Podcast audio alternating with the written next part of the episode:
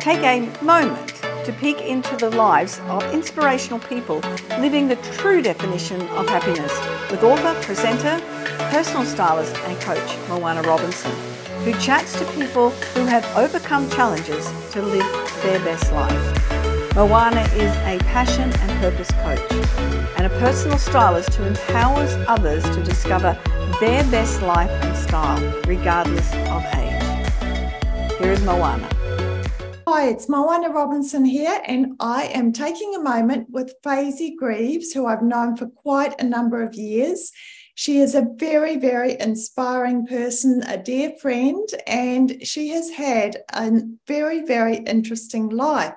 Welcome to Take a Moment, Faizey. Thank you, Moana, and thank you for that lovely introduction.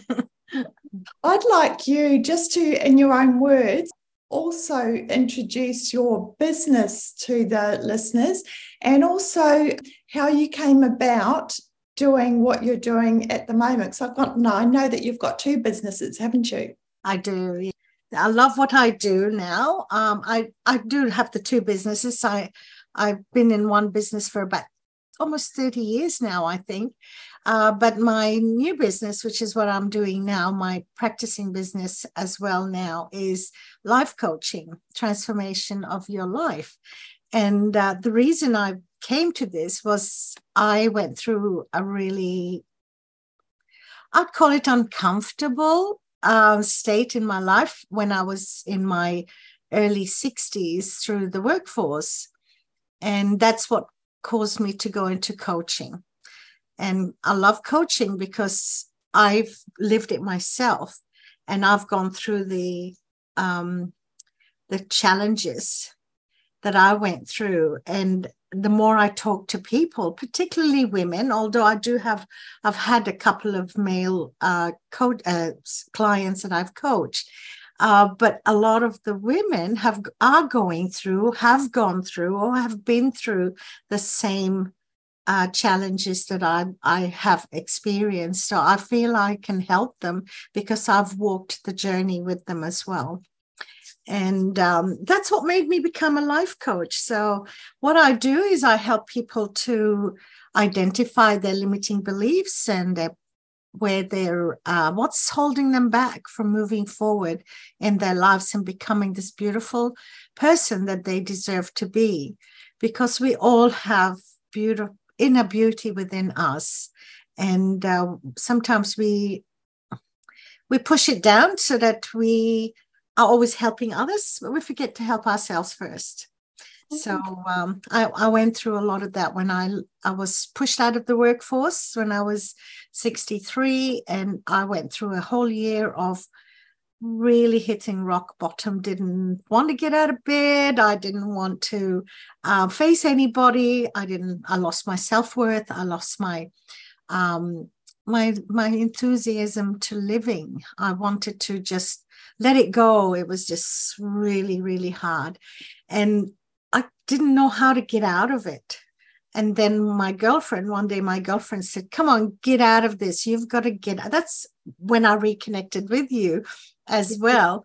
And my girlfriend said, You've got to go to this meeting. You know this lady, you know this Moana, don't you? And I said, Of course I do know Moana. But what am I going to say? I have nothing to do. I've got nothing to say. Uh, I don't know where I'm at. And she said, Well, it's a first step for you. And so I did come to your first meeting, which was uh, TOT. And from there, it was like a light bulb. It was difficult, I can tell you, it was difficult to get out of bed. I didn't want to get dressed. I, I looked at my wardrobe and I went, I don't have, these are excuses. I don't have anything to wear. Um, what are they going to think of me? Who's going to be there? I don't know anyone. All these you know, my, the brain, I call them itty shitty committee in my head and my shoulders were around me. And but as soon as I got there and I met you again and I and I reconnected with you and the meetings really helped me. So I was I, I it was great for me to start getting out of bed. So I had at least once a week, I was comfortable to get out of bed. I had a purpose. And then I met um, Andreas, you know, and I decided to do his coaching, uh, do his course, and I now I just love it. I just I I can't believe it when I think of it. Um, sometimes I, I I look at my life and I go, wow, you've you've been through a lot in your life, but I think this was a, a massive one of my big challenges is overcoming um is overcoming the fear of moving forward and the, overcoming the fear of change. So the change for me was massive because I went from being employed and and not being valued and everything to now realizing how much I can offer other people to mm-hmm. to make that change and change is difficult sometimes we it's more comfortable to sit it's change of getting out of a bad relationship change of getting out of the getting out of a job that's not healthy for you um, a change of moving forward. It is scary. It's really scary. You look at it and go, what's going to happen? It's like you're you're walking into a jungle. It feels like that when you're in that mess. But um, I, love helping people do get get out of that mess themselves, like I did.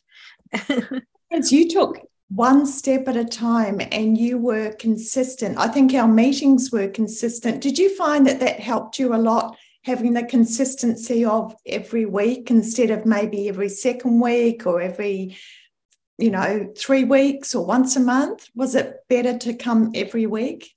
It was definitely better to come every week. And by coming every week you you build a connection with the people as well. And um and i think that's what makes makes the connection stronger as well. And even with my coaching, when they first start my program, I always encourage them if we they can manage to do it weekly for at least four or five weeks to start because it just takes that time for for for them to feel comfortable with me for me feel comfortable with them for them to, so so building a relationship so trusting so i think the weekly is so important because it keeps you accountable and um, that's that's what I loved about it too. And meeting the same people as well, and then getting the one or two new people coming in, it just kept it fresh. It kept it, it, kept it alive. So yeah, that was very important. Yeah. Mm, I I think it is important, and you say that change is sometimes uncomfortable, and having consistency sometimes with a few changes, like you were saying, new people coming along and meeting new people, you have that consistency, but then you have change in a more comfortable way because everybody has change in their life, don't they? Yes. Um, and you have told me before about when you, I think, were you a child or a teenager when you came to us first came to Australia? So you've had a lot of experience behind you. What I love your accent too. I love your accent and your your colors, and you know you've got beautiful skin. And I always find it um, quite exotic when people come from countries like you've come from. Can you tell us a bit about that? Yeah, sure. Um, I was born in Ghana in West Africa, um, and we had to leave the country when I was 19. So that was in 1970. And my dad had to run out of the country for political reasons. He had to get out by the end of June. So he left me. I was the oldest, and the, the I've got I come from siblings, seven children. So two of them had already left and they were studying and actually they were here in Australia. And so dad had um, four of us still left in, in Ghana. So he had my my sister, myself, and two younger brothers, but I was the oldest. So mom took my younger sister and the baby. My my youngest brother was only about 12 months old. So they came in a different route. So I followed dad with my second brother. He was 14 and I was 19. Oh, the challenges was cra- crazy. I've never been in a plane. I've never flown until I was nine. Uh, we did when I was little, but I didn't remember them. But at 19, I was moving countries with my mm-hmm. younger brother. Dad had already left, so I didn't even have an adult with me. And we landed in Nigeria. Just walking into the tarmac there was frightening. I was so afraid to miss the flight because I wanted to make sure we reconnected as a family again. We got back, got to Lebanon and with and met Dad again there. And then in Lebanon, a, an issue happened and I, I lost my, my passport. One of the staff members took my passport, didn't return it to me. And I wasn't even aware because I'd never traveled before. When we come to leave Lebanon to come to Australia and found that I didn't have my passport, my poor dad had to go through many hoops to get my passport back. So anyway, we eventually got on the plane and I wasn't aware that dad was going was getting ill because he had so much stress. It shows you how stress can really affect your health. And he had so much stress worrying about taking his children to a safer country because mm. we were not safe in that country. And um, we get in the plane and he started to really get unwell. Mm-hmm. And when we landed, we landed in uh, India, get out of the flight from Lebanon to India, and he didn't couldn't move. He couldn't walk. He couldn't move. And I said, "No, you're not." He said, "I can't move." And I was so afraid because, again, lack of experience. I was so afraid to tell the hostesses, and I'm talking 50 odd years ago, where um, you walked the tarmac to get to the to yeah. you know to get to the uh, airport. You walked back to the plane. So I physically, my my brother and I physically held dad up with mm-hmm. all our luggage, no support. And I wasn't going to say anything to the hostesses in case they realized he was unwell and we weren't going to be able to get back on flight and I didn't want that happen because what would I do? There was no mobiles, there was no communication, anything like that. Anyway, we carried him physically to the to the airport. He sat on the chair and he couldn't move. Yeah. Four hours in Delhi, didn't know the language. We we even to go to the toilet was frightening because I was afraid to leave dad and and go to the toilet and my younger brother. It, I felt this burden of having to carry all that as I guess now it's different, maybe, but in those days, as a 19 year old, was very traumatic. So, anyway, eventually, when we got back to getting on the flight, he did the same. He couldn't walk. So, you know, I was carrying him. And then in those days, we used to wear stockings that we used to wear with the garters. Oh, yeah. Not the full on stockings. I was told that, you know, mom said, Oh, you've got to wear stockings in a flight. You can't Anyway, I was walking down the tarmac, the stockings are falling down. The, the, the feeling of what do I do? Do I need hang on to dad? Do I walk with the stockings down by my ankles? I didn't even think I could do it. Yeah. Um, but we got back on the flight, got in the plane, and again he he, he was starting to he had emphysema, and we didn't went away. Again, I was afraid to ask them for any oxygen or anything like that. We made it to Australia we got to Coolangatta, actually, Coolangatta Airport. And my dad said, um, Thank God I've got you in the safe country.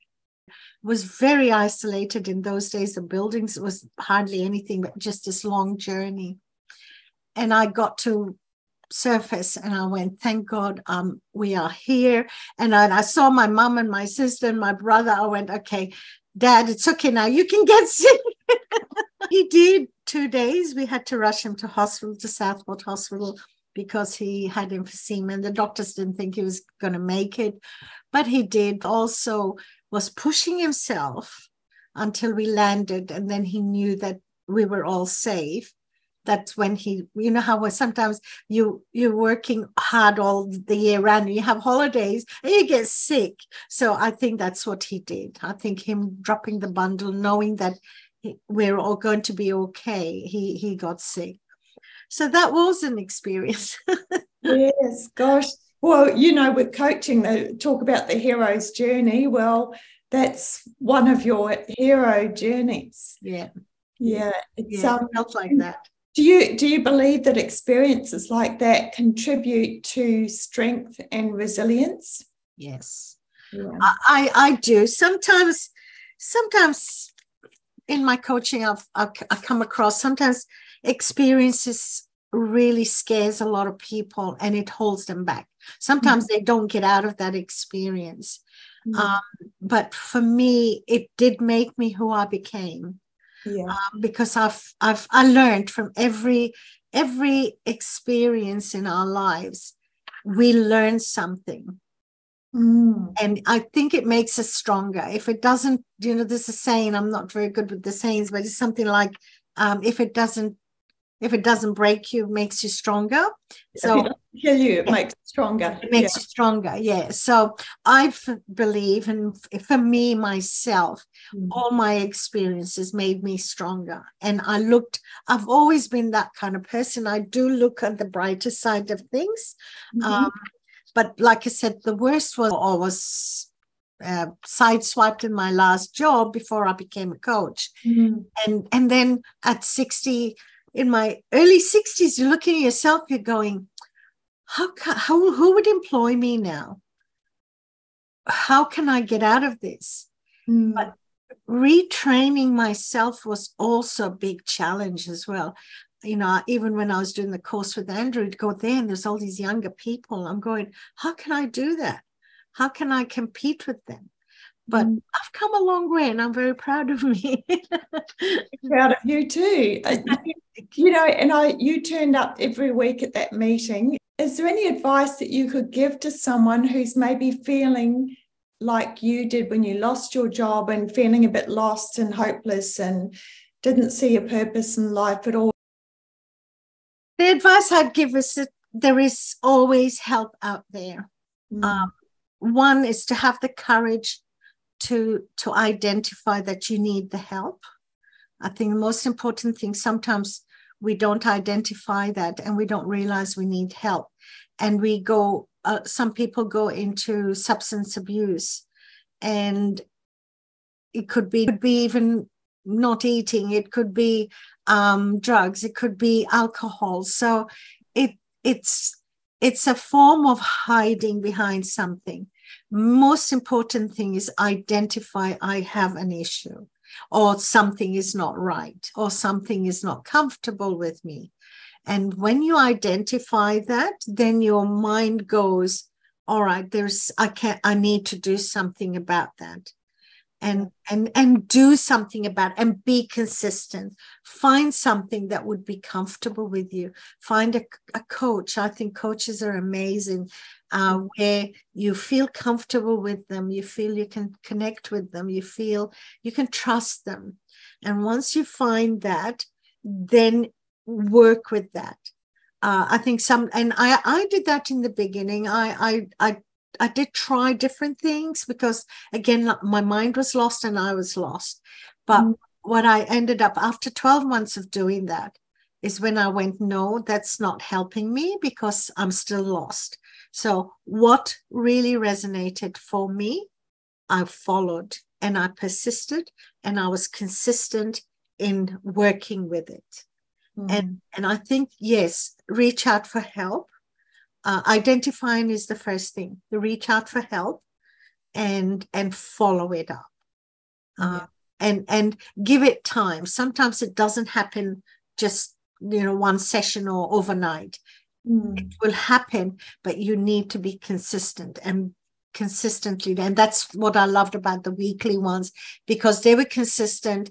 Um, I knew that I had somewhere to go and I knew I wanted to go and I looked forward to it. The the the ladies that I built a relationship with and then knew that there might be one and new one or two new people coming. Yeah, I did. I didn't miss a I don't think I missed a, a meeting for almost until COVID hit.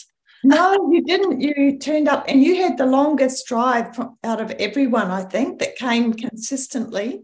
Uh, there were some that came who were local to the Gold Coast, but you drove from Brisbane every week, I even did. on those really hot days, and we were in, in that small room. So that's why I, I, say that I really saw you blossom, and that consistency and and reaching out and getting coaching and making the connection with Andrew. I really, really admire what you've done. I know that you've got lots of people that you love, including your gorgeous grandson, Hugo. family is the most important thing in my life, as you know. I love my family. Um, and I know without them, I probably couldn't be where I am as well because they have supported me as well. Uh, so, family love is really important. If you don't have family close by, or you don't, unfortunately, don't have the connection with family, find a good friend. You do need that connection with someone and yeah. find a one or two and you know what girlfriends are just as important as a, a loving family as well yeah and um for me now, my passion now is how many people can I touch their lives to change it for them? I don't do the change, I work with them to change their lives. And when I see, uh, I believe always that if you can help one person, you can help a child from being bullied, you can help a, a, a woman getting out of a, a an, awful situation, you can help one person at a time. You've done a great job. I'd love to help more. I would love to reach out to a lot more people out there that need it because mm-hmm. at the moment, a lot of uh, things that are really uh, troubling us. And it would be lovely to help them. So, my passion is really still help and support people as much as I can, particularly women. For some reason, we mm-hmm. seem to carry, uh, men deal with things differently um, but women carry a lot. We don't realize that. And we don't, if you sit down and ask a woman, what's your daily, what do you do for a day? I tell you, you would be shocked to see how much she gets done in a day. I know. Sometimes you feel as though you haven't achieved much. And then you, when you look back on the day, you think, oh, I did achieve a lot. And I think it's just with with what you were talking about before it's just taking that first step and one step at a time and now you've got something that you're absolutely passionate about and a, a really meaningful uh, business that helps other people. Yeah, so you've got lots and lots of things to look forward to. You've got a, a meaningful business and you've got lots of people that you love. And we all at uh, Tuesdays on Target, we all love you too, Faizey. You're Thank such an integral part of the And group. my grandson loves you guys too. oh, he's, he's, like our little mascot. He, he is, isn't he? He reminds me of Teddy. yeah. Yes, he's busy now, but yeah, he, yeah. he he now can say Moana. He doesn't say Moana. He says uh, Moana. He does say it actually. Yeah, he does. And Karen, and Karen, he knows you too. Yeah. oh, thank you so much, Faizey, for taking a moment with me. We'll talk again soon. Probably yes. next Tuesday. Next yes. Thank you so much for inviting me. I really appreciate that. And all the best to what you're doing. You do an amazing job yourself, too. Thank you, Faizey. Thank you. Bye.